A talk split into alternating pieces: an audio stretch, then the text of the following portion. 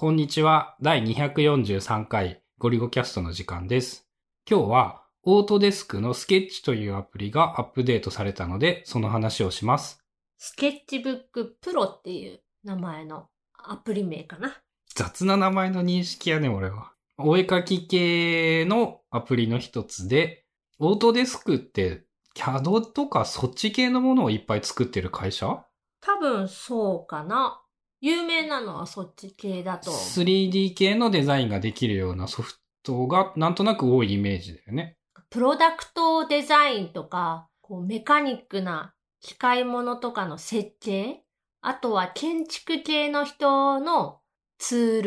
ルが多いっていうか有名なイメージ。で、そこの会社が前から出してるんだよね。その iPad の手書きアプリ。お絵かき系アプリ。何種類か出てて、今回話しするのは、オートデスクスケッチブックっていうアプリ。まあ、一言で言うなら、スケッチブックという名前の通りのアプリ。ベクター系の絵が描けるわけではないんだけど、ビットマップ系のお絵描きなんだけど、いろんなツールがあって、対象な絵も描けるし、ルーラーっていう、まあ、定規をうまく使えば、綺麗な曲線とかも描けるっていう。まあ、やっぱその工業デザインとか、その手書きでサラサラって絵を描くっていうよりはもうちょっとかっちりする方向なんや。そうだね。サンプルで上がってる、そのアプリ紹介のところで見れる画像とか、動画も、全部多分、プロダクトデザイナーが使ってるっぽいような絵ばっかりかな。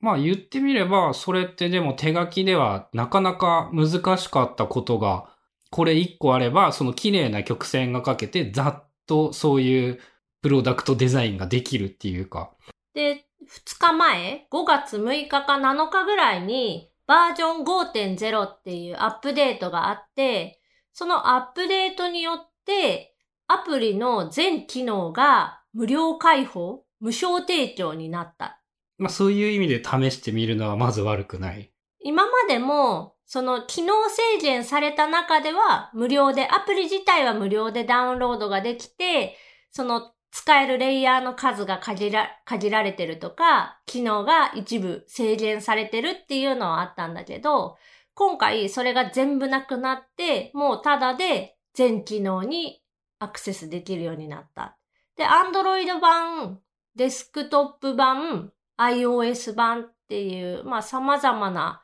プラットフォームに同じアプリケーションが出ててっていう。で、前まではどういうのが有料だったん？レイヤーの数を無制限にするとか、ペンの種類を開放するとか、あと、機能も一部あったけど、どれが有料だったかちょっと忘れちゃった。で、春菜的にはまあ工業デザイン的なものは言ってみれば、いらんちゃいらんというか、方向が違うものだから有有料で使うほどでもなくって使ってなかった。あんまり使ってはなかった。入れてはいたけど、で、人に紹介するときとかは出して見せてたりした。で、今回アップデートで無料化になったのと、プラスして、その機能が増えたところもあって、デスクトップ版のそのスケッチブックアプリにはあった機能が、モバイル版にはなかったのが追加されたっていうので、3点投資とか2点投資とか遠近のある絵を描くときのガイドっていうのそれが使えるようになって、で、さらに細かい設定、消失点っていう、そのどこに消えていくのかっていう、その点の位置とか向きを結構細かく、その編集できるようになった。漫画の人がよく使ってるイメージがある。そういうのを。で、このアプリ多分その建築系の人もよく使ってるような紹介のされ方だから、部屋のイラストっていうかインテリアのこう、お家の中のここにこういう机を置いて、椅子を置いてみたいな、そういう部屋の様子描くときにも、そのパースっていう投資のガイドがあると、それ通りになぞれば綺麗な線が描けるし、めっちゃそっち系のやつで、多分一般的にはあんまり話題にはなりにくいけど、そういう本業の人たちには結構大きい話題になるんじゃないかっていう感じなものなんや。まあそもそもオートデスクがそういうのばっかりか。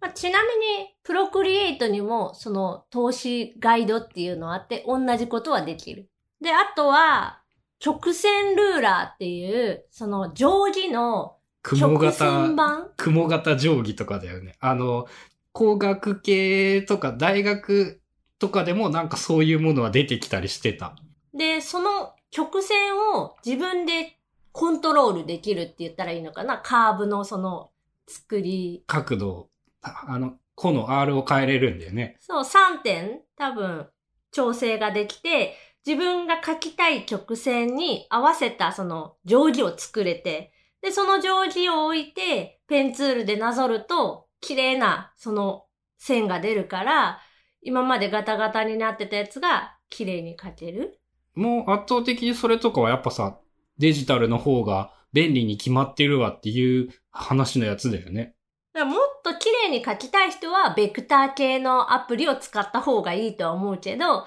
手書きでそのシャシャッと、ラフを書く。ラフを書くっていうイメージかな。例えばファッションデザイナーとか、車のデザイナーとか、あと靴？とかがよく説明で出てくる。そういうのを書く人は便利かな。あとはね、Apple Pencil の第2世代のダブルタップに対応して、ダブルタップすると消しゴムツールに切り替わる。まあこれも、その、ゆくゆくはどのお絵かきアプリも対応はしてくるんだろうけど、まだ対応してないアプリの方が多いイメージかな。結構ね、すごいことなのに意外と対応難しいんかな？そのダブルタップで機能切り替えてさ。どうなんやろうね。その、何かしらの設定は多分アプリ側に入れないとダメだから、そのもらう情報っていうか、プログラム自体を書き換えないといけないから、なんか、あるんかな？制約っていうか。あと、最初どうやるのかわからなかったけど、見つけたのが、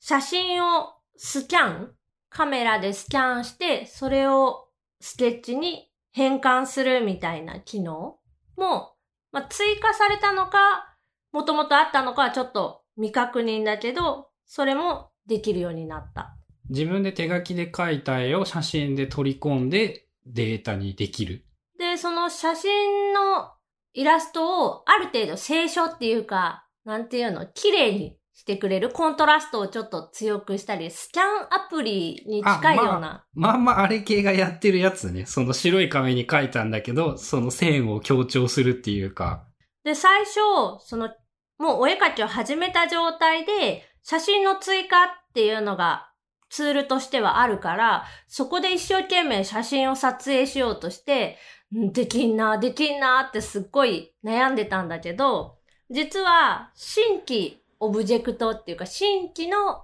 キャンバスを作成するときにだけ出てくる機能で、意外とわかりにくい。意外とわかりにくかった。新しいスケッチを作成するっていうので、なんて言うんだろう、その、スケッチが一覧、プロジェクトが一覧に並ぶ、あの画面にしないと多分出てこない機能なのかな？それはさ、その読み込んだやつがえー、っと、ビットマップっていうかデータ化されて入ってきてる感じなの？うん。ある程度その清書、白黒になって、で、コントラストが若干強くなった状態で、キャンバスの一番下のレイヤーに入った状態で作成される。ね、一般的にはそれをなぞって完成させるとか、なんかそういう感じ？そう、これをそのまま主戦にしてっていうかメインにしてっていうよりかは、それを下絵にして、清書するみたいなアプリ内で。まあまあまあ、わかるけど、そういうやつねっていう。っていうのが簡単なまあ説明。全体的な感想としては良い感じ？使う？使わない。もう目的が違いすぎる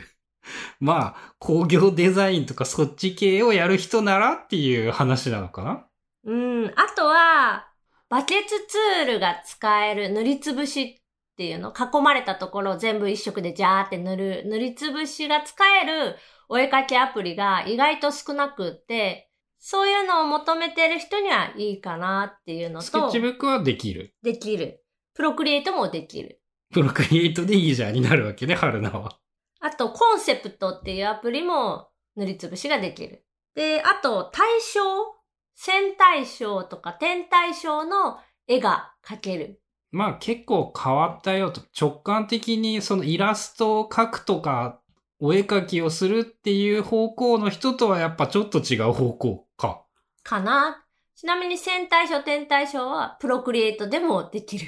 まあ、春菜の話をまとめると、スケッチブックいいかもしれないけど、プロクリエイトが一番いいですよっていう。私の場合は。うん、まあまあまあ、そこは。ブラシの好き嫌いとかもあるから、書き心地っていうの？まあ、試してみる分にはいいんじゃないかなっていうのは思う。あともう一点、スケッチブックのアプリにある機能で、まあ、これはおすすめっていうのが、カラーパレット。色の選択のところで、のコピックマーカーって、漫画とか、そういう工場デザインとかをしてる人に有名な、まあ、油性のマジックがあるんだけど、そのコピックの番号っていうか色がそのまま選べるカラーパレットっていうのがついてる。漫画系のさ、背景を描くような用途とかは結構良いイメージ？何に使うかじゃない？そのデジタルな。まあ、そういうことなんか。そう。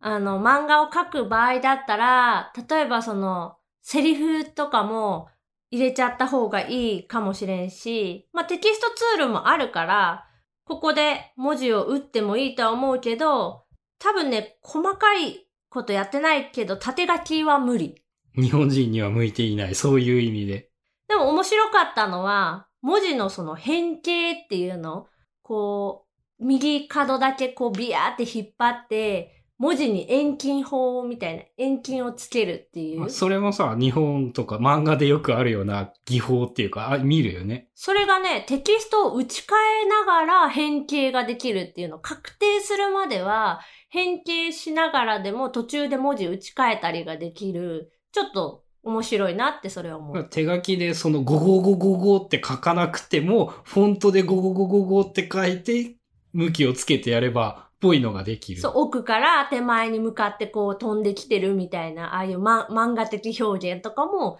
できそう。まあ、プロクリエイトでもテキストツールが追加されて入力できるようになって、で、さらに変形もできるんだけど、一回変形しちゃうと、文字が打ち替えられないビットマップのレイヤーに変換されちゃう、ラスタライズ化されちゃうので、その変形した後に文字を打ち替えるみたいなことはできない。で、このスケッチブックの場合、まあ、完了っていうのを押すまでの間だけだけど、押すまでは打ち替えが可能。ということで、オートデスクのスケッチブックというアプリについてのお話でした。